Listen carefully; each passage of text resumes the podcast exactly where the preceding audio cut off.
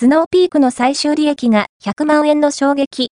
アウトドアライフスタイル関連企業のスノーピークは、2月13日、2023年12月期の通期決算を発表した。売上高は257億2800万円、前年比16.4%減。営業利益は9億4300万円、同74.3%減。親会社株主に帰属する当期純利益は100万円、同99.9%減と大幅な減収減益だった。売上高と営業利益、純利益のすべてが業績予想を下回り、前年は約20億円あった最終利益が、今期は99.9%減となる100万円となり、なんとか黒字を達成したといった感じだ。